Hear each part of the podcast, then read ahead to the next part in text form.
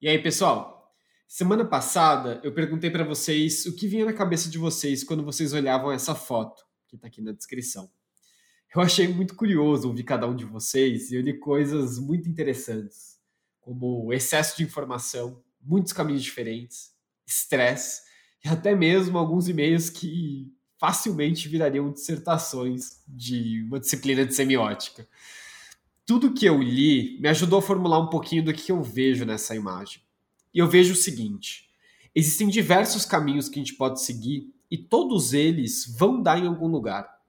Não vai existir o caminho certo.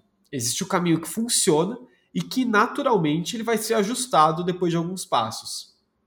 Na última semana, eu gravei um episódio do Prototipando com uma pessoa grandiosa, que é o Silvio Meira, e eu ouvi ele falar é, me deu um estalo muito grande na minha cabeça e eu sei que não é, é, não é nada, não tem nada novo aqui, né?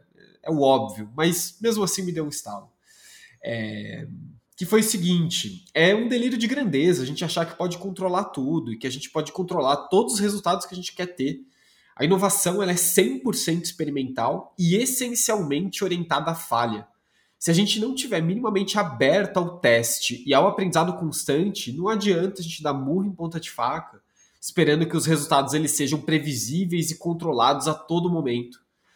Minha dica aqui é: acha o semáforo que faz mais sentido para você nesse momento e com os recursos que você tem e segue o rumo desse semáforo. Provavelmente, depois de caminhar um pouco, você vai virar direita, esquerda ou vai continuar indo reto porque as coisas são assim, elas vão iterando, elas vão melhorando, elas vão incrementando. É isso, pessoal. Um abraço para vocês e a gente se vê na semana que vem.